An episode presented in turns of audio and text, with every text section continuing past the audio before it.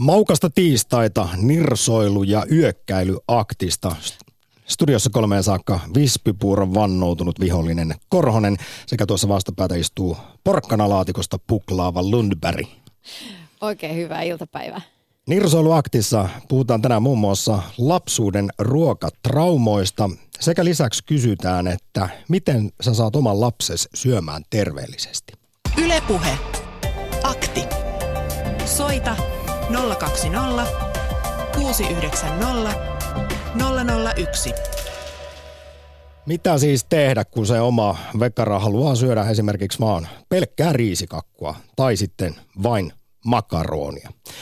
Pikkulapsille on laadittu ensimmäistä kertaa oma lautasmalli eli ruokasuositus. Toisin sanoen valtion ravitsemusneuvottelukunta on kirjannut nyt ensimmäistä kertaa omat suosituksensa alle kouluikäisten muksujen ruokailusta varhaiskasvatuksen järjestäjille, ruokapalveluille ja kodeille. Ja tällä hetkellä vuonna 2018 tilanne Suomessa on se, että suomalaislapset syö liian vähän kasviksia ja toisaalta liikaa punaista lihaa. Oikeastaan vähän sama tilanne kuin meillä aikuisillakin. Alle kouluikäisten lastenkin siis ruokavalion perustana on kasvikset, hedelmät ja marjat. Niitä lasten pitäisi syödä suhteessa kaikkein eniten. Siis, ja tuo määrä kasviksille, marjoille ja hedelmille on sellainen viidestä kuuteen omaa kourallista päivässä, siis lapsen kourallista. Tämä kuitenkin siis toteutuu huonosti. Lapset syö tästä suositusmäärästä marjoja, kasviksia ja hedelmiä vain puolet, eli semmoinen pari kolme kourallista per päivä. Tätä en muuten ymmärrä, miksei marjat ja hedelmät maistu. Vai niin. eikö niitä vaan tarjota sitten lapsille tarpeeksi? Niin, no lapsethan nyt on semmoisia kuin ne on. Yhdelle maistuu toinen ja toiselle maistuu toinen ja kolmas syö vain ja ainoastaan hedelmiä ja marjoja, jotka voi kuoria. Tällaisenkin tapaukseen on, olen törmännyt. Terveisiä vaan kummipojalle.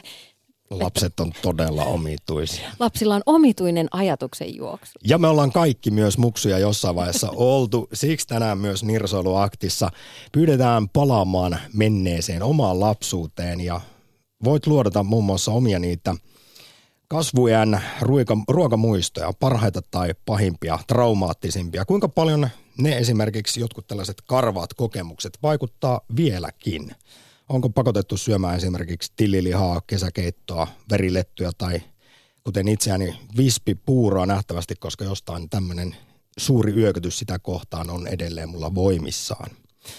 Niin, ja sitä paitsi aikuisten on myös ihan hyvä pohtia sitä omaa, omaa suhdettaan ruokaan. Nimittäin Pöperö-proffa Patrick Bori, ravitsemusasiantuntija, kirjoittaa omassa blogissaan, että, että vaiku, aikuisen omalla syömisellä on ihan valtava vaikutus siihen niihin, niiden omien lasten syömiseen. Että ei voi itse nirsoilla, jos vaatii ja yrittää saada lasta syömään kunnolla. Tai jos on itse vaikka tyytymätön omaan kroppaansa, niin sitten yrittää saada lapsen jotenkin suhtautumaan ruokaan eh, normaalisti ja, ja syömään ihan kaikkea. Sillä on valtava valtava merkitys ja lapset on ihan hirveän hyviä lukemaan myös rivien välistä. Että oikeasti aikuisten kannattaa myös miettiä sitä, sitä omaa suhdettaan ruokaan. Mutta tosiaan johtuen siitä, että tänään on valtion ravitsemusneuvottelukunta nyt julkaissut ensimmäistä kertaa siis omat suosituksensa alle kouluikäisille lapsille, miten pitäisi terveellisesti syödä, niin siksi me kysytään sitten neuvoja, koska kaikki ollaan lapsia joskus oltu, muistetaan ehkä mikä on ollut se nirsoiluaste, niin kysymys kuuluu tosiaan, että miten sä saat oman lapses syömään terveellisesti Auttaako vaikka esimerkin näyttäminen tai onko perheessä yhteiset ruoka-ajat? Sanotaan aina, että ne on ihan älyttömän tärkeitä ja 90-luvulla kuulemma tapahtui se muutos ja murros suomalaisperheissä, että ei enää ollut tällaisia yhteisiä illallishetkiä esimerkiksi. Niin, ja mä itse haluaisin saada, saada kyllä vinkkiä myös siihen, että miten nirsoilusta voisi päästä eroon ihan nimimerkillä. Ai vielä aikuisenakin. Niin, niin, ehdottomasti. Niin mä kysyin sulta tuossa ennen lähetystä Tiina, että mikä sun tämmöiset lapsuuden traumat ja sitä kautta nykyiset yökkäilyn kohteet on, niin sanoit, että no otetaan vaikka porkkana laatikko, mutta että lista on pitkä. Lista on hyvin pitkä. Eli kyllä. sä oot vieläkin hyvin ronkeli, niinkö? Olen vannoutunut ronkelikko. Ei, en ole ronkeli. Olen, minulla on vain hyvin kehittynyt makuaista. Ai siitäkö se on kiinni?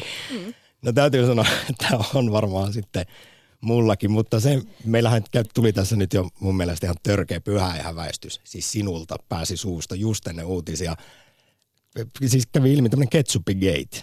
Mm. Mun mielestä kyseessä on siis elämän nektari, jumalten turautus, ketsuppi, jolla teet kaikista ruuista parempaa. Ei ole mitään safkaa, mihin en ketsuppia laittaisi. Ja sä et voi kulma sitä sietää. No ehkä tässä nyt päästään sitten siihen, että mä olen ehkä kerran elämässäni maistanut ketsuppia ja se ei maistunut hyvältä. Ja sen jälkeen olen kieltäytynyt tästä tuotteesta. No tästähän päästään siihen, että kuinka monta kertaa pitää maistaa, jotta jokin uusi ruoka-aine alkaa tuntua mukavalta suussa. Mm, mä oon jostain lukenut sellainen luvun kuin 15. Onko se totta. Niin, mä, niin, niin, niin minulle on viisaammat joskus sanoneet, kun olen pohtinut tätä asiaa nimenomaan liittyen omiin lapsiin, jotka ovat ilmeisesti sitten perineet tämän äidin nirsouden, nirsouden tai siis erittäin hyvin kehittyneen makuaisti. Se on varmaan tosi yksilöllistä, mutta totuushan se on, että tarpeeksi monta kertaa kun maistaa, niin pitäisi alkaa maistua. Sulla on Tiina kolme lasta, kerro lyhyesti, onko se kaikki siis hyvin samanlaisia tältä nirsoilukertoimelta vai onko jokainen oma yksilö, että toinen syö pelkkää näkkileipää ja kolmas pelkkää omenaa? Kaksi ensimmäistä on normaaleita, tällaisia normaaleja lapsia, jotka ronkeloivat aina silloin. Tällöin heillä on ollut kausia, jolloin joku ei ole maistunut, mutta sitten, sitten niin kuin pikkuhiljaa, että ehkä alle kouluikäisenä kasviksia on mennyt vähemmän, mutta sitten pikkuhiljaa ne salaatitkin alkaa maistua. Ja sitten tämä kolmas on tällainen äitinsä tullut tyttö ihanasti spesiaalitapaus nähtävä. Kyllä. Hienosti Tiina sä muotoilit Tota, vielä lyhyesti, millä sitten saat heidät kokeilemaan uusia makuja tai ylipäätään vaikka sitten syömään? Uhkailu, kiristys, lahjonta vai huijaus ja hämäys? Huijaus ja hämäys, se on, se on aina erittäin hyväksi havaittu tapa. Yksi mainio konsti on se, että kun lapset on oikein nälkäisiä, siinä vaiheessa, kun odottaa sitä ruokaa ja ruoka ei ole ihan vielä valmis, niin silloin antaa sinne eteen sellaisen kasv- kasvistikkulautasen. Niin silloin ne saattaa jopa upota. Yksi kysymys tänään myös Nirsoilu- ja yökkäilyaktissa voisi olla itse asiassa tähän liittyen, kun pääkysymyksenä, miten saat lapses syömään terveellisesti, niin se, että saako pakottaa. Asiantuntijat sanoo nimittäin, että ei. Mutta jos jokainen miettii meidänkin ikäinen omaa lapsuutta, niin kyllä muistan, että koulussa se oli aika tarkkaa. Siinä saattoi sitten vaikkapa opettaja istua ruokalassa vieressä niin kauan, kunnes lautanen oli tyhjäksi syöty ja tämmöisestä, jos mistä, voi ne traumat jäädä. Ylepuhe. Akti. Soita 020 690 001. Forssassa on Sami, morjesta. No morjes, morjes. Mä luen täältä, että sulla on vähän ongelmia jonkinlaisten keittojen kanssa. Joo, tota, eräs innokeista, mitä tulee se, no kyllä minä tulee ehkä piikkasen syötyä, mutta no eihän suosikkia ole, mutta eräiset sosekeitot on semmosia. No mistä sulla niihin on tällainen yökkäilyrefleksi syntynyt? Ää, se jotenkin muistuu vähän niin kuin oudolta ja että se maku, se ei niinku kausi iske meikäläiseen. Okay. No niitähän nyt on monen makuisia. Mm. Mutta kyllä tulee, ehkä vähän vaan tulee syötyä, mutta se jääkin siihen. No pidät sä itseäsi kovinkin ronkelina tai nirsona tyyppinä? No en kovin hirveästi, mutta no, no saadaan ehkä pikkusen. Pikkusen. Niin kuin me Joo. kaikki, enemmän tai vähemmän. Onko sua sitten pakotettu esimerkiksi pikkulapsena syömään? Onko sieltä jäänyt jotain mm, traumaattisia no muistoja? Ei, ei ole pakotettu, mutta no, joo, ei ole, ei ole pakotettu. No se on erittäin hyvä, ei saiskaan pakottaa. Sami, kiitos sinne Forssaan oikein paljon soitosta ensimmäisenä. Ensimmäistä soitosta Et... yökkäily- ja nirsoiluakti. Yle Puhe. Akti. Soita 020 690 001. WhatsAppista viestejä. Ensimmäisellä luokalla opettaja pakotti syömään hernekeittolautasen tyhjäksi. Joka nielaisulla meinasi tulla ylös. Nykyään olen ihan sitä mieltä, että hernekeiton maku on ihan ok, mutta se koostumus tekee saman olon kurkussa kuin tuolloin. En ole syönyt tämän jälkeen kuin kerran kylässä viisi vuotta sitten hernekeittoa. Omille lapsilleni en ole kyseistä ruokaa tehnyt. Ehkä on jo aika. Itselläni on myös kokemus tällaisesta pakkosyöttämisestä ala-asteelta. Ensimmäisellä luokalla opettaja istui mun itseni ja sit parhaan ystäväni välissä ja lappasi tytöille ruokaa suuhun, kun ei oikein maistunut. Ja muistan sen edelleen tänä päivänä, tästä on niin kuin lähes, no ei nyt ihan 40 vuotta, mutta 35 vuotta varmaan pian aikaa ja silti muistan edelleen, niin sit, sit se ehkä kertoo siitä, että milla, millaisen muiston tämä on jättänyt sitten. Ja se on ollut varmasti myös nöyryyttäväkin kokemus. Kyllä. Siis itselläni pahin oli kolmannella luokalla koulun ruokalassa, kun kaverini, silloin kaikkien herkkoa oli veriletut.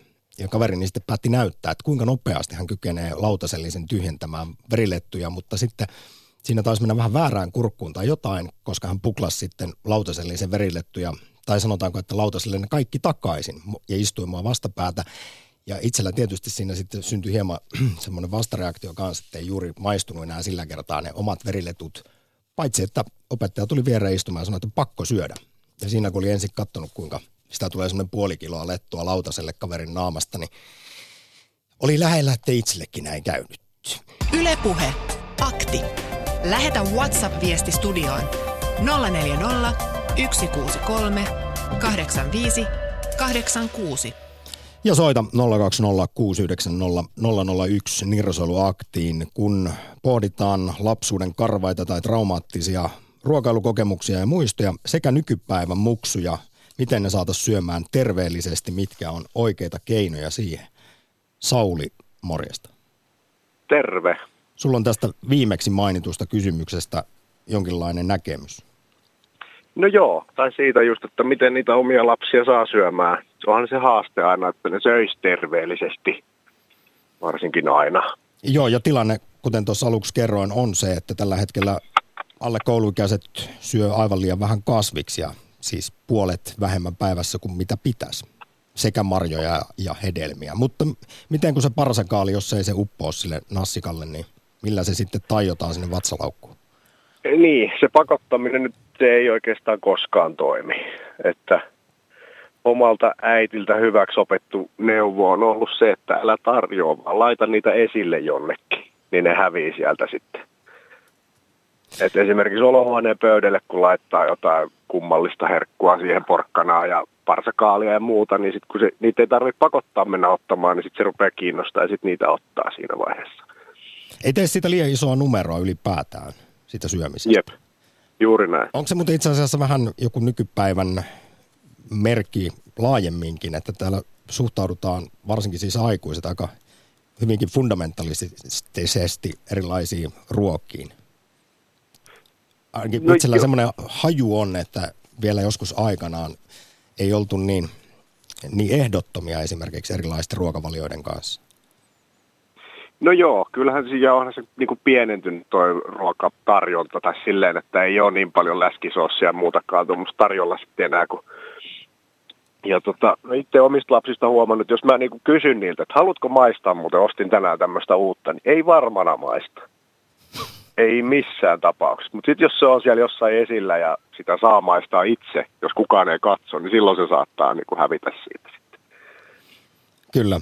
Tässä vaiheessa muuten kun sanoit, että ei saa sitten pakottaa syömään esimerkiksi, että lautanen tyhjäksi ennen kuin saat poistua, niin tätä mieltä asiantuntijat on ja esimerkiksi ravitsemusasiantuntija Patrick Bori on todennut, että tutkimusnäyttö siitä on kristallin kirkasta, että mitä enemmän vanhemmat yrittää päättää lapsen puolesta hänen syömisestään, niin sitä varmemmin lapsen suhde ruokaa vinoutuu. Ja meistä, meidän ikäisistä varmasti moni on huomannut, niin kuin mekin lueteltiin tässä, erilaisia inhokkiruokia ja kuinka traumaattisia ne kokemukset lapsuudesta on, niin ei siitä mitään hyvää ole seurannut ehkäpä. No ei ole mahdollisesti ja sitten siitä jää semmoinen kammo, että taas se pakottaa syömään jotain pahaa ja aina ne on ollut pahaa, kun joutuu maistamaan jotain uutta. Niin se on. No nyt Et sitten itse, itse reflektiota vielä tähän Sauli, mitkä on ne omat nirsoilun kohteet? No oikeastaan ei ole mitään muuta kuin äh, taateli ja homejuusto. Mutta sekään ei ole nirsoilu, että mä en vaan pidä siitä mausta. Mä oon urheasti sitä yrittänyt tasaisin väliä aina maistaa ja mun mielestä se ei ole hyvää. Että mä oon meidän perheen jätemylly kyllä muussa mielessä, että kyllä kaikki muut häviää siellä sitten. Aivan, joo. Lautaselta. Täytyy, täytyy sanoa, että se sinihomeen juusto oli mulla pitkään 22-vuotiaaksi asti täysin no-no, kunnes sitten yksi ilta baarin jälkeen, niin ne aurajuusto ranskikset maistukin maailman parhaalle ja sen jälkeen siis tein tämmöisen 180 astetta tässä suhteessa käännöksen.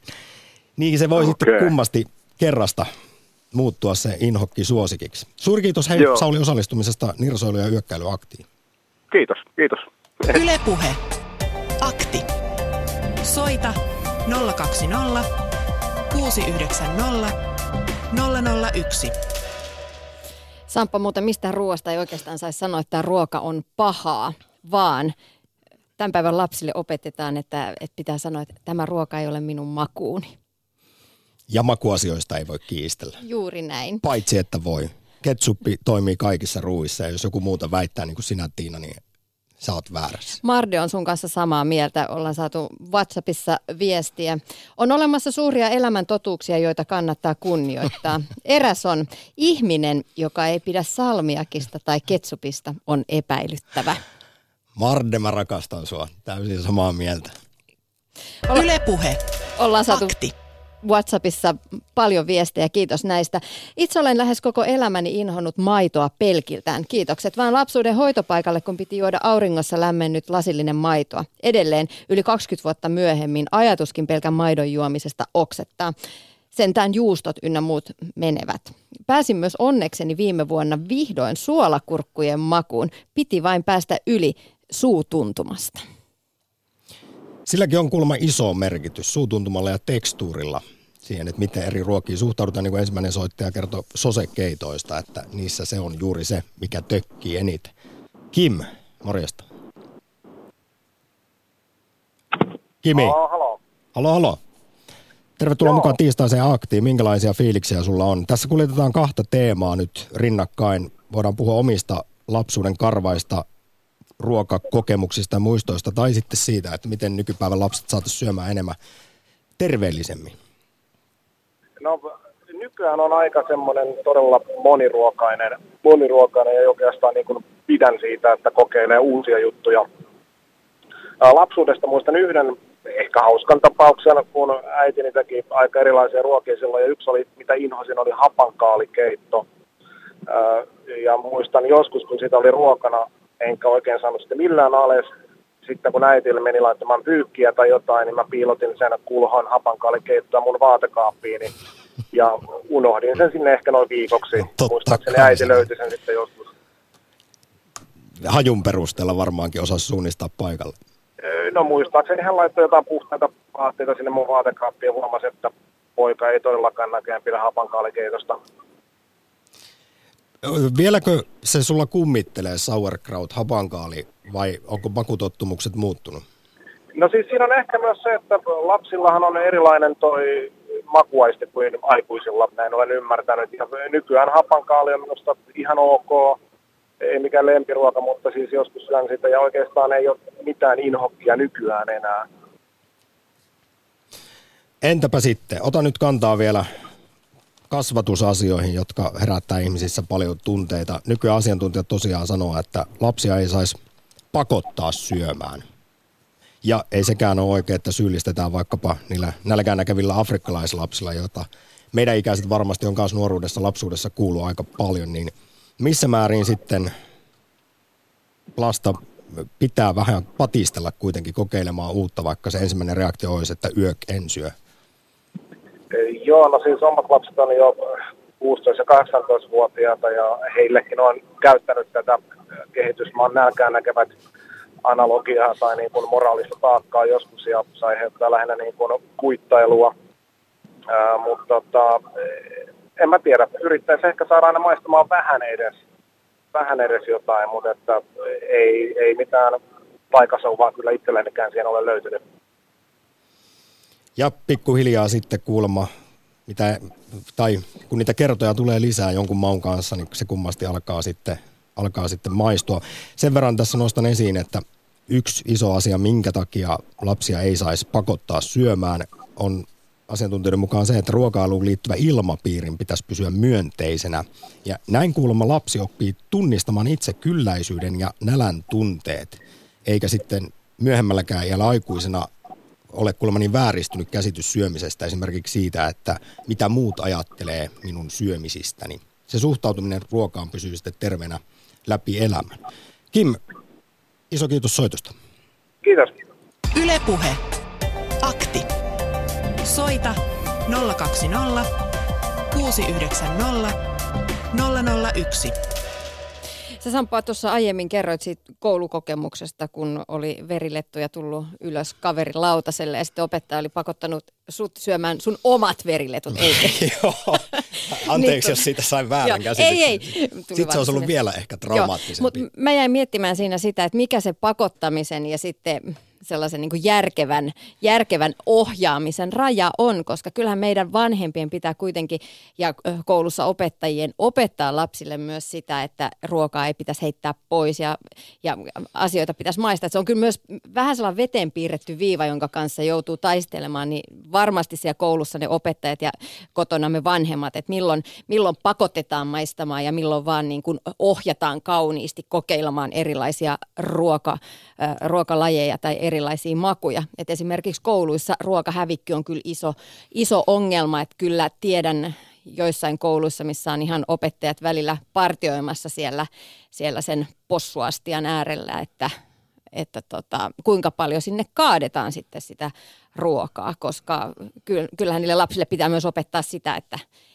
että jotenkin pitäisi suhtautua eikö kauniisti se kuitenkin ruokaan. menisi mieluummin niin päin, että ota vain sen verran kun syöt ja siinä sitten kun on terve suhtautuminen siihen syömiseen, sen opetetaan positiivinen tällainen tulokulma ja lapsena, niin sitten sitä osaa myös hallita, niin kuin tuossa siterasin, siterasin Patrick Boria ravitsemusasiantuntijaa, eli lapsi oppii tunnistamaan itse, että minkä verran nälkä on tai ei ole.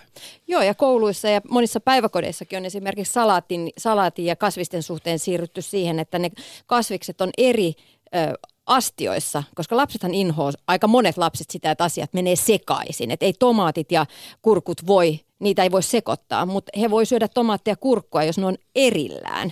Niin päiväkodeissa ja kouluissa niin sillä tavalla laitettu ne salaatin ainekset eri kulhoihin, jolloin lapsi voi itse poimia sieltä sen yhden herneen, jota hän sitten voi maistaa sen yhden salaatin viipaleen kanssa. Että kun mä aina, ja mulla on sanottu, että outo suhde ruokaa ja on kummallinen ja onkin Niin meitä studiossa kanssa, kaksi. mu- mutta kyllä lapset, ai että kun ne on kummallisia. Yle Puhe. Pimeitä suoraan sanottuna. Jari, tervehdys. Tervehdys. No mistä se löytyy, mistä suunnasta se oma inhokkiruoka? Käsitin, että sillä asialla lähit soittamaan. Joo, no tota, ensin kommentoisin näihin pari aikaisempaan puheluun, niin tämä jätemyllykäsite sopii minulle erittäin hyvin. Että se on aivan todellisen meikäläistä kuvaava.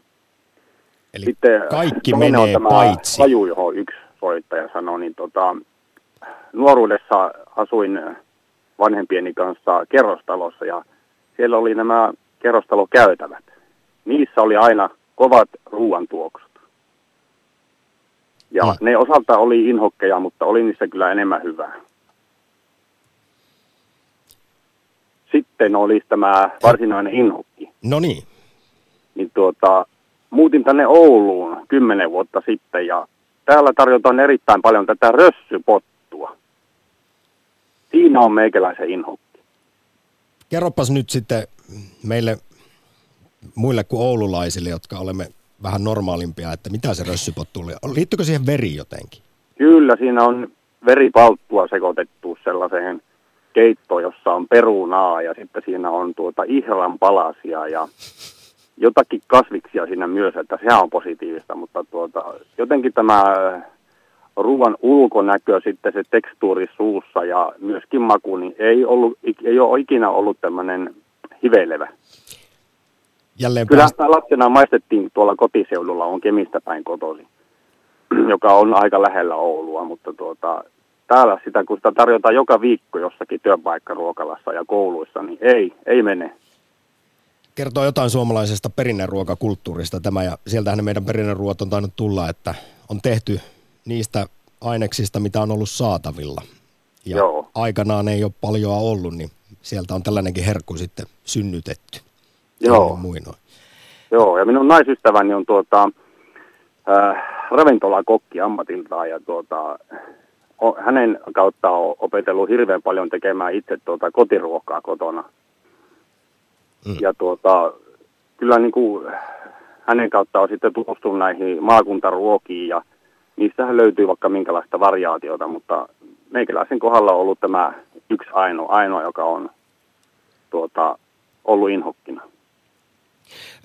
Miten sitten omasta lapsuudesta, kun on puhuttu tässä nyt siitä, että minkä verran lapsia pitää tai saa pakottaa syömään vai saako ollenkaan, niin onko sulle jäänyt tästä jotain sellaisia jotenkin erityisesti mieleen piirtyneitä muistoja sieltä omilta kasvuvuosilta?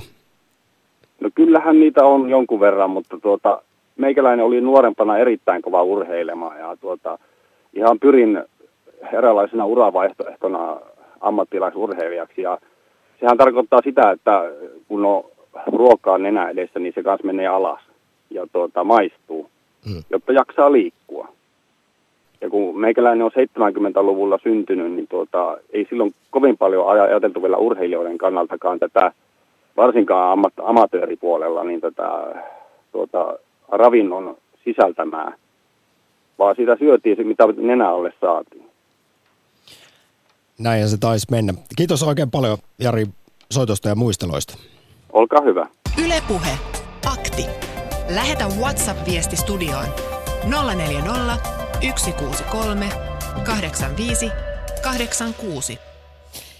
Rössypottu on perinneruoka Oulusta. Meillä on what, äh, täällä Twitterin puolella ollut muuten kyselynä tänään, mikä ruoka jäi hampaan kolon tai pyrki kurkusta ulos lapsena. Ja vastausvaihtoehdot ovat kesäkeitto, tilliliha, kaali kaikissa muodoissa, jokin muu mikä. Ja mikä vasta, näitä vastauksia on tullutkin aika paljon. Mutta tällä hetkellä ke- kesäkeitto ja jokin muu mikä ö, on, pitää kärkisijaa. Ja täältä tuli vastaan itselleni täl, näissä vastauksissa itselleni vieras perinneruoka, pastanttipuuro. Joo, en ole kyllä kuullut minäkään. Tämä on kuulemma turkulainen erikoisuus tai varsinaissuomalainen erikoisuus, perunapuuro ymmärtääkseni. Tuolla saaristossa ainakin Inkoon seudulla on tarjolla myös semmoista ihan perunapuuroa perinneruokana, ja sit, jota sitten suorastaan siellä paikalliset jonottaa kesäisin erilaisissa, erilaisissa kylätapahtumissa, kun siellä on sitten tarjolla perunapuuroa. Mutta nämä on varmaan aika sukulaisia keskenään, pastanttipuuro ja perunapuuro. Mutta tämä taas kerran kyllä hyvin kuvastaa sitä, kuinka yksilöllisiä me ollaan ja erilaisia maku traumoja, koska siis meillä Twitterissä on vastattu muun muassa, että mikä ei mene siis kurkusta alas, että lapsuudesta jäänyt tämmöisiä ruokatraumoja, niin täällä on esillä muun muassa siis makaronilaatikko, maksalaatikko ja Minnalla on sitten vesimeloni. Uunilohi on myös. Ja voisin sanoa, että nämä on monen mielestä ehkä sitä suurimpia herkkuja, niin meitä on moneen lähtöön. Ja Näitä tarinoita me halutaan kuulla tänään Nirsoilu sekä Yökkäily Aktissa kello kolmeen saakka numerossa 020690001.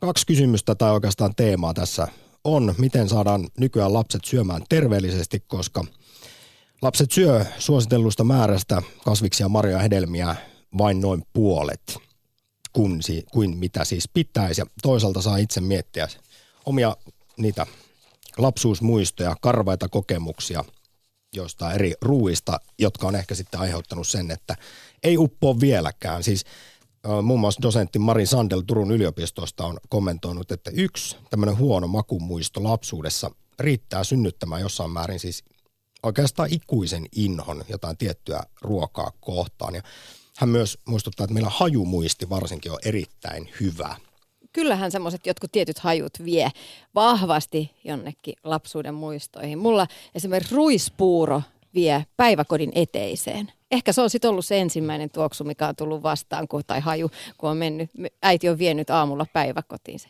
ruispuuron haju.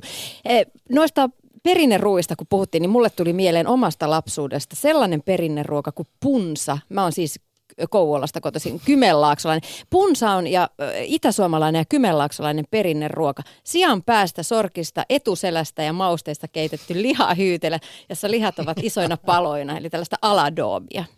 Joo, Aa, aladoomi, joo, eli kyllä. mummo ei kyllä minua pakottanut sitä syömään, mutta isoisä itselleen keitteli. Yle Puhe. Huhu. siis joo, kuten tässä nyt on käynyt hyvin puolen tunnin aikana ilmi, monella aikuisellakin siis löytyy joku nirsoilun kohde. Joku ruoka-aine ei vaan maistu kaikesta yrittämisestä huolimatta. Toiselle se on homejuusto ja yhdelle esimerkiksi friendilleni tomaatti. Hän ei kykene siihen missään sen muodossa.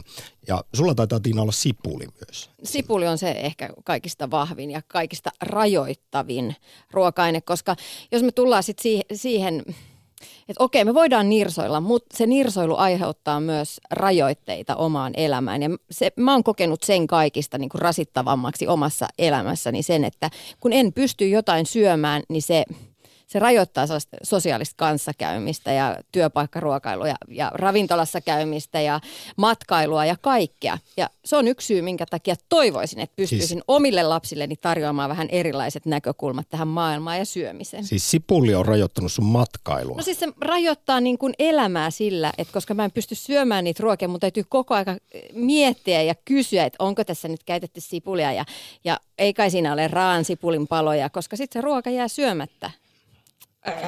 No, mistä tämmöinen sitten voi johtua? Se, että joku ruoka-aine meille vaan on täysin ylitse pääsemätön. Seuraavaksi asia vastaa Olutliiton puheenjohtaja, bloggaaja ja keittokirjailija Aniko Lehtinen ja hänen lyhyen vastauksensa aikana, miksi joku ruoka ei vaan yksinkertaisesti uppoa. Soita Nirsoiluaktiin. Yle Puhe. Akti. Soita 020 690 001. No siis sitähän on tutkittu paljon ja ihmisillähän on niin sanottuja sokeita pisteitä niin kuin makuaistissa ja sitten tällaisia ylikorostuneita pisteitä. Ja se johtuu siitä perimästä ja kulttuurista ja meillä on erilaiset entsyymit suussa.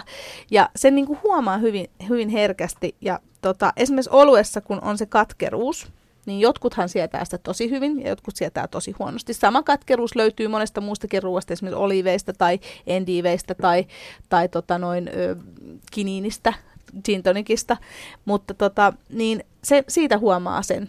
Ja toinen on esimerkiksi vaikka ö, noi, vaikka asesulfaamilla makeutetut virvoitusjuomat, jotka joidenkin mielestä maistuu ihan sokerille ja toidenkin mielestä, toisten mielestä maistuu vähän karvaalle. Niin, ja sipuli on yksi tällainen, mulla on vähän sama ongelma tämän raan sipulin kanssa, ja, tota, niin joten mä niinku tunnistan tämän, mutta se johtuu ihan siitä. Ja sitten myös sanotaan, että naiset on pikkasen parempia maistamaan, koska se on aikoinaan ollut se, että naiset on maistanut ikään kuin ennen ruokia, kun niitä on annettu jälkikasvulle, niin se on ollut tärkeä ominaisuus, että me ollaan tunnistettu, tunnistettu tavallaan ne myrkylliset ruuat. Tietysti tässä otanta on tosi iso ja ei vois, niin kuin, siitä ei voi vetää suoria johtopäätöksiä, mutta, mutta kuitenkin ja tämä on musta tosi mielenkiintoista. Mä oon itse tehnyt niin kuin virhemaistoa, eli, eli niin kuin työkseni etsinyt ikään kuin laatuvirheitä.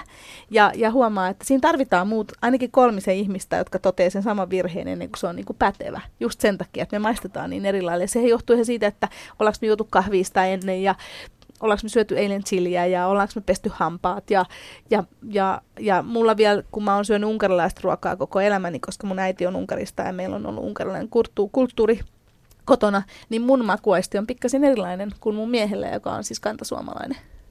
Näin kertoi keittokirjailija, bloggaaja Aniko Lehtinen. Ylepuhe. Akti. Ravitsemusasiantuntija Patrick Bori muun muassa monien muiden asiantuntijoiden kanssa on sitä mieltä, tai hän kertoo neuvoja virheistä, joita tulisi välttää vanhempana, kun puhutaan siitä, miten saat lapsesi syömään terveellisesti. Ensimmäinen neuvo on se, että älä tuputa ainakaan jatkuvasti, mutta pitäisi säännöllisen väliajoin tarjota kuitenkin lapsille monipuolista vaihtelevaa safkaa. Ja turhauttavaahan se on, kun ei kuitenkaan maistu. Ja siinä tulee sitten se fiilis vanhemmalle, että on vain helpompi antaa sitä jotain takuvarmaa syöttävää, sitä yhtä ja samaa makaronia päivästä toiseen, mutta periksi ei kuulemma pitäisi kuitenkaan antaa, vaan sitkeästi jatkaa erilaisten ruokien tarjoamista, koska ehkä sitten kuudennellatoista kerralla se jo maistuu. Hän myös muistuttaa, että ei saa pakottaa lasta syömään, koska silloin kyse on hänen omasta valinnasta ja lapselle sitten tulee erinäköisiä ongelmia, jotka voi kestää aikuisuuteen saakka suhteessa ruokaan. Ja kolmanneksi ei saa myöskään painostaa. Hän kertoo tällaisen esimerkin Patrick Bori, että pahin vaihtoehto on se, että lapsen ja vanhemman välillä siitä syömisestä tulee jonkinlainen peli, jossa vanhempi tyrkyttää, lapsi kieltäytyy ja sitten katsotaan, että kumpi voittaa. Niin. Mä veikkaan, että tämä on kuitenkin aika tuttua monessa perheessä. Joo. Kaksi asiaa tuli tuosta mieleen. Toinen on se, että, että joskus ne lapset myös kapinoi vanhempia vastaan sen ruoan kanssa. Et yhtenä päivänä se makaronilaatikko voi maistua oikein hyvältä, mutta seuraavana päivänä se ei maistu ollenkaan, koska on lapsella väsynyt olo tai hän, hän nyt muuten vaan ei ole saanut olla tarpeeksi äidin sylissä. Niin Onko sit... silläkin merkitystä, että kumpi sen sitten tarjoaa vaikka, isä tai äiti? Äidin haarukasta niin makaronilaatikko ei uppoa, mutta kun iskä syöttää, niin jonain päivänä se voi olla. Joo, se voi siinä. olla tällaista. Ja toinen on sitten se, että kyllä se on käsittämätöntä, millä tavoin aikuise, aikuisena tulee reagoitua siihen lapsen syömättömyyteen ja siihen nirsoiluun ja kieltäytymiseen. Että mistä ihmeestä se johtuukin, että siitä niin kuin aikuinen ihminen vetää niin hirveät herneet nenään, että tämä mun laittamani ruoka ei taaskaan maistu näille lapsille. Ja kyllähän se ärsyttää, jos tekee ruokaa ja näkee vaivaa ja sitten sit ne käytännössä menee roskiin, jos ne lapset niistä kieltäytyy. Mutta mä oon miettinyt, että se jotenkin ehkä myös liittyy siihen, siihen että kyllähän varsinkin pienempänä niin se vanhempienhan pitää pitää se lapsi elossa ja hengissä ja ruokahan sen lapsen elossa pitää ja silloin pitää pitää huoli, että se söisi. Silloin ihan niin kuin vauvana ja näin. Ja sitten sit se vähän niin kuin ikään kuin jää päälle kyllä ne sitten isompana pärjää vähän pienemmälläkin ruokamäärällä, mutta vanhempana vaan niin kuin jotenkin se huoli painaa. Painaa aina, kun on kyse siitä syömisestä ja muutenkin lasten hyvinvoinnista. Jos tänään Nirsoiluaktissa yksi kysymys on se, että millä saa lapsen syömään terveellisesti, kun Suomessa pikkunassikat syö vain puolet esimerkiksi siitä määrästä kasviksia, marjoja ja hedelmiä kuin mitä pitäisi päivisin, niin tämä on mun mielestä mielenkiintoinen vinkki, millä saada vekara syömään. Dosentti Mari Sandel Turun yliopistosta kertoo Hyvä terveyslehdessä, että siis ihan oikeasti väri vaikuttaa ruoan makuun. Siksi esimerkiksi makkarat ja jäätelöt värjätään. Ja tästähän herää sitten kysymys, että pitäisikö vaikka se esimerkiksi parsakaali tai kukkakaali, niin jos väriää vaikka pinkiksi, niin uppoisiko se sitten paremmin? Mutta siis sitten tulisi niitä epäterveellisiä väriaineita. Oi, oi, oi, oi. No jollain luomu ruokaväriäysaineella. Mutta siis Mari Sandel, dosentti, kertoo, että tosissaan värillä voidaan va- vaikuttaa maun kokemiseen. Esimerkiksi lisäämällä punaisuutta appelsiinimehuun, se yhtäkkiä appelsiinimehu meidän päässämme maistuu makeammalta, vaikka siis sokeria ei ole lisätty, kun vaan väriä on muutettu. Ja tämä sitten kuulemma voi vaikuttaa meihin ruoan kokemiseen joko myönteisellä tai kielteisellä tavalla ihmisestä riippuen se, että minkä väristäkin joku Toi on tosi mielenkiintoista. On. Mutta aina mun mielestä kuitenkaan vanhempien ei pitäisi katsoa peiliin ja syyttää itseään, koska lapset on myös yksilöitä ja sen todistaa ainakin tämä seuraava WhatsApp-viesti. WhatsApp-viestejä hän siis voi laittaa meille numeroon 0401638586. Ja viesti menee tällä tavalla. Minä olen jo lapsena syönyt aivan kaikkea. Mitään ei ikinä jäänyt syömättä valitettavasti ja pari hymiötä. Veljeni on taas lapsesta asti ollut aika nirso ja samanlainen hän on edelleen yli 30-vuotiaana ja todennäköisesti ihan samalla tavalla tässäkin perheessä on lapsia kasvatettu. Me ollaan saatu tosi paljon viestejä WhatsAppissa. Otetaan tähän väliin pieni kooste. Kotona ei ole koskaan pakotettu syömään. Jos oli kaalilaatikkoa tai kalaa, niin meille lapsille oli perunoita ja jauhelihakastiketta. Itse olen kyllä sortunut pakottamaan lapsiani syömään, lahjonut ja uhkailut, varsinkin väsyneenä. Nykyiset terveyssuositukset luovat paineita, ettei lapsille voi antaa vain makaronilaatikkoa, vaan monipuolista ravitsevaa ruokaa, ja sehän ei maistu kaksi- ja kolmevuotiaille lapsille allekirjoitan ihan täysin tämän. Hei, no tuossa lahjonta ja uhkailu kun nousi esiin, niin nopea kysymys sulle, kun itse en ole isä, sä olet sen sijaan kolmen lapsen äiti Tiina, niin mm. onko se väärin siis palkita esimerkiksi makealla jälkiruualla? Tämä no, menee siihen lahjontaan. Kun no, nyt syöt lautasen tyhjäksi, niin sitten saat herkkuja. No varmasti se on täysin väärin, mutta niinhän minä olen toiminut. Etkä varmasti aina. Otetaan vielä lisää viestejä ja Ja tässä vaiheessa muistutetaan, että parikymmentä minuuttia aikaa osallistua tiistaisen Nirsoiluaktiin, jossa voi ottaa kantaa siihen, millä saadaan muksut syömään ja toisaalta luodata omaa nirsoutta tai niitä lapsuuden karvaita traumaattisia ruokamuistoja, jotka kenties on vaikuttanut siihen, että vielä vuosienkin jälkeen jonkinnäköinen maku, se joko herauttaa veden kielelle tai siis mitä luultavimmin saa yökkäilemään. Seuraavassa viestissä perään kuulutetaan kekseliäisyyttä. Omasta lapsuudesta ei tule mieleen yhtään hyvää ruokamuistoa. Kun muutin omilleni 19-vuotiaana ja aloin itse kokkaamaan, ruoka alkoi maistumaan. Ymmärrän hyvin, ettei lapsille tai aikuisille maistu kasvikset. Niitä tarjotaan usein väärin valmistettuna. Olen saanut isot ja pienet ihmiset syömään melkein kaikkea kokeilemalla erilaisia yhdistelmiä ja valmistusmenetelmiä. Ja sitten on iso määrä päiväkotimuistoja tullut meille. Meidän täytyy syödä kesäkeittoa. Jääräpäisesti päätin olla syömättä. Päiväkodin tädit sanoivat, että istu pöydässä niin kauan kuin ruoka on syöty. No minähän istuin niin kauan, kunnes sain tahtoni läpi. Ja perunavelliä on tarjottu myös päiväkodissa pakotettuna. Pelkkä, pelkkä keittiöstä tullut haju sai minut märisemään kakarana, mutta vispipuuro on hyvää krapulassa. Näin viestittelee Ari Turusta. Ja Vakkari Ari, tässä vaiheessa mulla meni fiilikset häneen. No niin. Vispipuuro-fani. Sitten siirrytään ala-asteelle. Alaluokat oli yhtä painajaista, pakko oli syödä ja ainoa ruoka, josta pidin, oli hernekeitto. Surin joka päivä aina seuraavan päivän ruokaa, kun tiesin taas jääväni ruokalaa viimeisenä nyyhkimään ja yökkimään. Omia lapsiani en ikinä pakottanut syömään mitään, mitä eivät ole halunneet. Ja vielä pysytään ala-asteella seuraavassakin viestissä. Ala-asteella oli ruokana kesäkeitto tai borshikeitto tai jotain sellaista. Ruoka ei meille oikein maistunut ja opettaja kävi meitä aina pakottamassa syömään. Opettajan ollessa omalla paikallaan, niin kaverilla kävi hissi omalle lautaselle. Kohta tuli opettaja viereen istumaan ja pakotti kaverin syömään lautasen tyhjäksi ennen, että poistui. Ja tämä tapahtui joskus 90-luvun loppupuolella itä-uudenmaalaisessa kunnassa. Lapset on aika kekseliäitä myös piilottamaan näitä, niin kuin e, tässä eräskin, eräskin äh, lautanen löytyi, löytyi sieltä ru, äh, tuolta, hapankaalit löytyi, oli pistetty komeroon. Komerosta. Jemmaa. Siskoni päiväkodissa piilotti juustopalasia patterin taakse. No kaikkihan tietää, että mitä siitä sitten seurasi muutaman kuukauden päästä. Samainen siskoni... Sitä kerran, sitten homejuustoa. Niin, samainen siskoni kerran, kerran tuota, sitten jouluna, kun oltiin sukulaisissa syömässä ja meille ei ne jouluruuat maistunut, niin samaisen siskon kanssa piilotettiin ne siellä serkkupojan roskakoriin, tällaisen paperiroskikseen, jota vähän harvemmin tyhjennellään. Ja sitten pääsiäisenä löytyi sieltä. Ai ai. Mm. Ylepuhe. Akti. Soita 020 690 001. Soita ja kerro lapsuuden ruokamuistoja tai toisaalta vinkkejä siitä, miten saadaan nykymuksut syömään terveellisemmin, kun ei se ihan, ihan kohdillaan ole tuo ruokailu esimerkiksi hedelmien kasvisten, kasvisten osalta ja sen lisäksi sitten lihaa syödään aivan liikaa.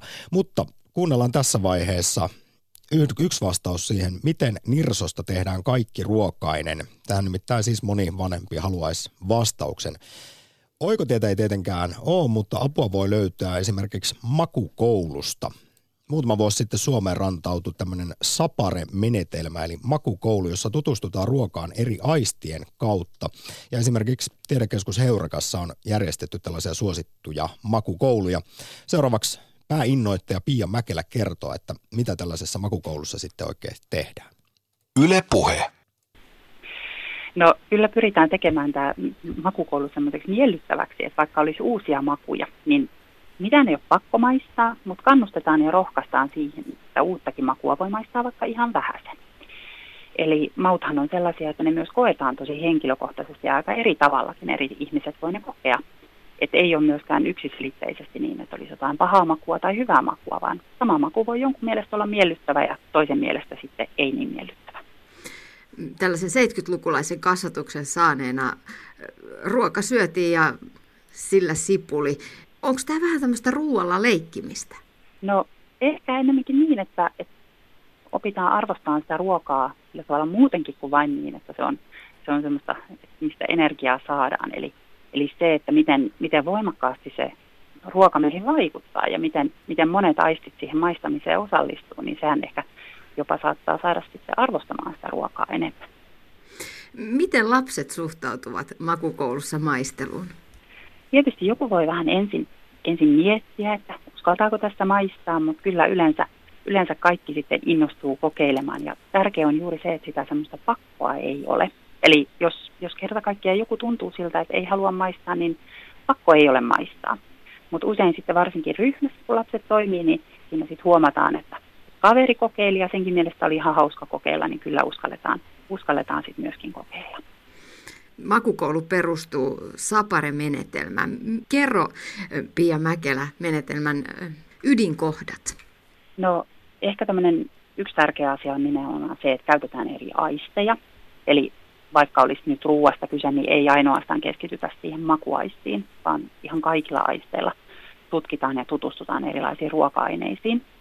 Ja toinen on, on sitten myöskin se, että, että tosiaan kannustetaan kokeilemaan erilaisia makuja, tutustumaan niihin ää, ja kannustetaan myöskin esimerkiksi lapsia kuvailemaan niitä omia havaintoja. Eli he saavat niin kuin itse, itse tehdä havaintoja ja sitten heitä kannustetaan kertomaan niistä ja tavallaan sanallistamaan sitä, että mitä he itse kokivat. Ja makukoulu ja tähän sapere-periaatteeseen kuuluu, että ei ole semmoisia oikeita ja vääriä vastauksia. Eli kaikki, kaikki nämä kokemukset ja havainnot on tärkeitä. Ja ne voi olla hyvinkin erilaisia eri, eri ihmisillä. Ja tietysti tämän koko menetelmän yhtenä tavoitteena on se, että se suhtautuminen siihen ruokaan olisi semmoinen myönteinen ja luonnollinen myöskin. Että ei esimerkiksi aina, aina keskitytä vain siihen, että onko ruoka terveellistä, epäterveellistä, hyvää, pahaa, vaan vähän, vähän sillä tavalla laajemmin laajemmin myöskin. Näin kertoi Heurekan pääinnoittaja Pia Mäkelä. Ylepuhe Akti. Lähetä WhatsApp-viesti studioon 040 163 85 86. Tai soita 020 690 001. Kerro oma tillilihat tragediasi, traumasi lapsuudesta tai jokin vastaava. Seuraavaksi linjalla Markus. Morjesta. Morris, Morris, Markus täällä päässä. No, minkälaisia Mä 60 ajatuksia? 60 ekaluokalla ensimmäisellä viikolla oli kalakeittoa. Enkä ole selkeä maistanut kalakeittoa. Siinä kyllä Siinä on yhdistyy kaksi outoa asiaa, keitto ja kala. En pysty Niin, siinä on sellainen juttu, että opettaja pakotti viemään niistä sä teet niin laskiämpäri. Niin vietiin laskiämpärissä oli maitoa ja kalanpäitä, semmoisen hemmetin iso säiliö, jossa oli näin, en ehtinyt laskea, mutta sanotaanko, että miljoona kärpästä ja ne kaikki piruvi lähti mun perään, kun mä avasin sen luukun, niin se piti kaataa se kalakeittosta ämpäristä. Ja siellä niitä kalanpäitä niin kellu siellä mätäntyneessä maidossa. Ja kuluupahan sitten muutama päivä, niin meillä oli tietenkin kalakeittoa koulussa. Ja mä oksensin siihen keittoon. No en Opettaja, ihmettele. opettaja tota, pakotti syömään sitä kalakeittoa ja mulle tuli elävästi mieleen ne saamarikärpärit ja sitten ne kalan päät, jotka kellu siellä saakerin mätäntyneessä maidossa. Ja siitä on nyt 60 vuotta aikaa, kun mä oon viimeksi kalakeittoa suostunut lähelleni päästä. No, en ihmettele. Että en ole pitkä vihainen, mutta kuitenkin kukkaset nauraneet ei. Jos mä pyysin, no itsepähän pyysin tämmöisiä tarinoita Nirsoille ja Yökkäilyaktiin, ja tämä oli kyllä ihan kaikista karsein, ja suuri kiitos Markus siitä. Sitten yksi juttu oli tämmöinen, että mun lapsen lapseni islami on nyt 7V. Se ei kaurapuuro ei suostunut syömään sitä itkemälläkään. Ja se oli mun tekemää kaurapuuroa, joka ei ole mitään laitospuuroa. Mm. Niin nalloitettiin syliä ja kysyttiin ensin Nallelta, syökö se. Ja kun Nalle kerran söi sitä, eli salaa meikällä nappasi sen, niin kyllä palko maistuu kaurapuuro. Niin hänen siis oma Nalle, kun suostui syömään kaurapuuroa, niin sitä Niin. kautta sitten alkoi lapsellekin Kyllä, maistua. se, joo, kyllä se oli ihan hyvä kaurapuuro, vaikka se oli mun tekemä siitä huolimatta oli hyvä. Markus, kuten sanottua, suuri, suuri kiitos ikimuistoisesta puhelusta Nirsoilu ja Yökkäilyaktiin. Ylepuhe Akti. Soita 020 690 001. Ai, ai. Niin, tai laita viestiä WhatsAppissa 0401638586. Täällä ollaan saatu ehkä tällaisia ikimuistoisia makumuistoja. Lapsena meillä syötiin kotona aina lauantaisin perunamuusia mustikkasopan kanssa. Ja hyvää oli. Voisin syödä vieläkin. Mitä? Perunamussia ja mustikkasoppaa. Mä muistan itse kyllä, nyt mennään taas näihin omiin muistoihin. Mulla oli yhdessä vaiheessa sellainen bravuri, bravurileipä, ruisleipää, jälkiuunileipää ja appelsiinia päälle. Aika mielenkiintoista. Tosi hyvä. Nyt kun sanoit, niin oma suosikkini ihan lapsuudesta asti on ollut siis ruispala, jossa on päällä maksamakkaraa, viipalejuustoa ja sitten pilkottua banaania. Joo, Ai- ruisleipä ja banaani on myös ihan hyvä yhdistelmä. Myös makaronilaatikko toimii ruislevän päälle ja siihen jälleen kerran paljon sitä ketsuppia, sitä jumalten nektaria päälle. Kuten sanoin, se käy kaikkeen ja tekee kaikesta maukkaampaa. WhatsAppissa ollaan saatu viestejä, kiitos näistä. Lapseni on yhdeksän kuukautta ja uskon ja toivon, että kun totuttaa hänet jo vauvana moniin eri makuihin, myös myöhemmin nämä maistuvat. Juuri söi välipalaksi avokadoa, marjat menee oikein hyvin pelkiltään, aamupurrossa on osa tattaria ja ruuassa on muutenkin, muutakin kuin porkkanaa ja pottua ja niin edelleen. Tällä hetkellä ainakin kaikki maistus, maistuu. Tulevaisuus näyttää, miten käy. Kyllä Itsellä- tuossa ihan siis, mm. hänellä on päättelyssä selkeä perä ja tämäkin siis tiedetään, tai minä sen opin vasta tänään, kun luin asiantuntijan kommentin aiheesta, että lapsihan siis maistelee jo kohdussa sekä sitten myöhemmin äidin maidossa esimerkiksi oman kulttuurinsa makuja ja tottuu sitten jossain määrin niihin. Sillä on siis merkitystä, että mitä äiti suuhunsa pistää, niin myös, että miltä sitten se rintamaito lapsen suussa maistuu. Mm. Ja sitten mä kuitenkin sanon, että vanhempien pitäisi huohtaa ja ottaa se taakka niskastaan, koska kaikki ei ole aina vanhempien vika. Ja tämä hei, tässä äsken viestittäjä jatkaa vielä, että pinaattikeitto ei mennyt kouluikäisenä alas. Ja yksi konsti oli levittää se vähäinen keitto pitkin lautasta näyttäen siltä, että olisi isonkin annoksen syönyt. Tämänkin me ollaan aika moni muukin tehty. Yle Puhe. Ape, moro. Moro moro. Minkälaisia muistoja? Ihan hemmetin hyviä muistoja niin, niin ruokailuista kuin kaikessa tuolta varhaislapsuudesta, kouluvuosilta ja niin edelleen. Eli tota, äh, kun kotona syödään kaikenlaista, niin kaikki ok, ja kun koulussa syödään kaikenlaista, niin kaikki on ok. Että vähän niin kuin sitäkin taustaa vastaan kannattaa, että jos on niin kuin elämässä niin vaikeaa, että edelleen kymmeniä vuosien takaisin, että joku kun opettaja on pakottanut syömään jotain keittoa tai muuta, niin että se edelleen traumatisoi, niin, niin jotenkin silloin tulee mieleen, että ehkä ei ole vielä kovin isoja vastoinkäymisiä elämään sattunut. Sitten kun niitä tulee, niin sitten sit varmaan niin tajuaa, että tämä ruokapuolikin, niin mitä monipuolisemmin, mitä ihmeellisempää kamaa suusta sisään, niin sen parempi. Mutta siis Ape, kyllä olet varmasti ihan suht oikeassa, mutta esimerkiksi asiantuntija Mari Sandel Turun yliopistosta muistuttaa, että kyllä tällainen huono makumuisto lapsuudessa, niin se jossain määrin synnyttää ikuisen inhon tiettyä ruokaa kohtaan. Tämä tulee ihan siis biologiasta ja evoluutiosta, että kun lapsuudessa on tällainen epämiellyttävä muisto, niin se opettaa meitä välttämään ikävää asiaa. Tämä, on, siis, tämä mekanismi toimii tietysti kaikessa muussakin kuin ruuassa. Se toimii ihan kaikessa, että jokainen haluaa välttää ikäviä asioita, mutta mä vaan tarkoitan sitä, että, että nämä on niin kuin elämään suurempia asioita, nämä ei ole, että nämä on semmoisia hauskoja yksittäisiä tarinoita ja niille on hyvä vähän nauraa ja ihmetellä, että kuinka pienistä asioista sitä voi olla niin kuin elämässä vastoinkäymisiä ongelmia. Ja mä tiedän, että jossain, eikä yksin Turussa, vaan muillakin yliopistoilla on laaja tutkijakunta, joka tutkii sitä, että miten kielenpään toi osa vaikuttaa tohon asiaan ja niin edelleen. Hmm. Mutta tota, kyllä ihan oikeasti, niin että jos se, sit kannattaisi hakeutua vähän puutteeseen ja köyhyyteen ja kurjuuteen, jos on ihan oikeasti pystyy kauheasti valkkaan, että mitä syö ja mitä ei. No kyllä, Sillä jos tässä perusteella. pitäisi valita, että kuoleeko nälkää vai syökö vispipuuroa, niin pitkään joutuisin Nimenomaan. harkitsemaan. Hei, Ape, kiitos oikein paljon soitosta. pärjätä ja tsemppiä kaikille, joilla on elämänmittainen trauma, nimittäin siitä pääsee syömällä sitä ruokaa, mikä on ollut aikaisemmin tuntunut pahalta. Yle Puhe. Akti. Arkisin kello kaksi.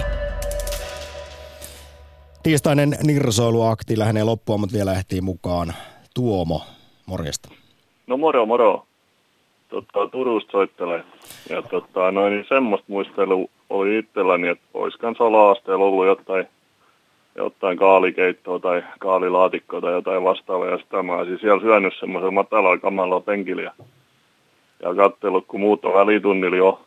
Mä olen siellä syömässä vielä. En mä muista, että oliko siinä opettaja vieressä istumassa, mutta kyllä mä varmaan sieltä itsekseni pois lähtenyt. Ehkä olikin kyynel silmässä. Mutta Eli- kyllä sitä nykyään pystyy syömään sitten taas jo. Ei se mitään herkkua edelleskään ole kaali, mutta tota, kyllä se menee. Kaalilaatikosta mä jopa melkein tykkään, jos siinä on tarpeeksi riisiä ja jauhelihaa. Ja ne kaalin palaset on semmosia, ettei ne ole mitään hirveän paksuja. Tässä nyt kun moneen kertaan nostettu Turun yliopiston ekspertit, niin sieltä tulee myös tällainen viesti, että osa meistä on muita herkempiä karvaudelle ja sen takia voi kokea kaalin tai vaikka lantun epämiellyttäväksi, siis liian karvaiksi mau, mauiksi. Eli tässäkin on siis eroja, että miten meillä se paletti kenelläkin tuolla suussa toimii. Juu, kyllä siinä varmaan ero jo, ja se just selittääkin, että, niin kuin, tota, että ihmiset ei ymmärrä, että miksei joku toinen tykkää asioista, kun sitä on niin vaikea miettiä, että millainen toisen makuaisti on, kun ei ole ikinä koittanut kuin sitä omaansa. Näinhän se on. Tuomon, tässä on lyhyesti aikaa, niin onko itselläsi jotain täysin perverssiä sitten suosikkiruokaa, jos tämmöiseen positiiviseen nuottiin yritetään tätä nirsoiluaktia päättää. Tässä on puhuttu muun muassa siitä, miten hyvin banaani ja maksamakkara toimii ruisleivän päällä yhtä aikaa, niin löytyykö teikäläiseltä, te turkulaiset tunnetusti olette vähän outoja, niin Joo, ei mulla. Kyllä mä olen kaiken näköistä kaiken näköistä leivänpää laittanut, että hilloa ja muuta. Mutta ei kai nyt mitään perverssiä sentään. No. Joskus, joskus lapsena, niin kyllä mun pistettiin syömään sinappia, kuule. Oli kuulemma jotain vahvempaa sinappia oikein. Sitä lahjottiin silleen, että 10 markkaa sentiltä. Mä sain 50, sen, niin kuin 50 markkaa siitä. Se oli ihan hyvä diili. Kyllä se aika paha oli. ja vieläkö menee sinapit? Menee se. En mä, ei sinappikaan mikään semmoinen erityinen, mutta kyllä sitä ihan hyvin voi makkaran pää pistää. Hyvä. Tuomo, suuri kiitos viimeisestä soitosta Nirsoiluakti. Yes, kiitti ja morjes. Ylepuhe. Akti. Viimeinen minuutti ennen uutisia, kolmen uutisia otetaan varmasti paljon tullut viestiä WhatsAppissa. No, täällä on tullut ainakin erikoisia makumuistoja. Kaikki ihmettelee, kun meillä kotona paras ruoka oli kaurapuuro ja paistinpotut samalla lautasella. Sellaista. Ja pohditaanpa täällä myös sitä, että mitä varmasti aika monet vanhemmat miettii. Jos lapsi ei suostu syömään ruokaansa, niin saako sitten antaa jotain muuta, kun lapsella on selvästi nälkä ja kinuaa koko ajan jotakin? Vai pitääkö pakottaa odottamaan iltapalaa? Kyllä nämä asiantuntijat tosiaan suosittelee tai toivoo vanhemmilta kärsivällisyyttä, vaikkei se helppoa olekaan, kun se monesti ihanan matala rima olisi se tarjota vaan sitä, mistä muksu dikkaa Niin, niin. päivästä toiseen. No vaikeita juttuja, ne on vaikeita juttuja. Ja viimeinen viesti vielä. Kuka himputti on keksinyt lihahyytelön ja miksi? Se on perversiruoka. Lihan klimppejä mauttomassa limassa ei mahdu päähän ja tietenkin vanhempien mieleen. Oliko tämä nyt, siis päätämme lähetyksen aladoobiin nähtävästi. Kiitos Kyllä. oikein paljon kaikille osallistujille. Nyt siis kello kolmen uutiset. Huomenna aktielleen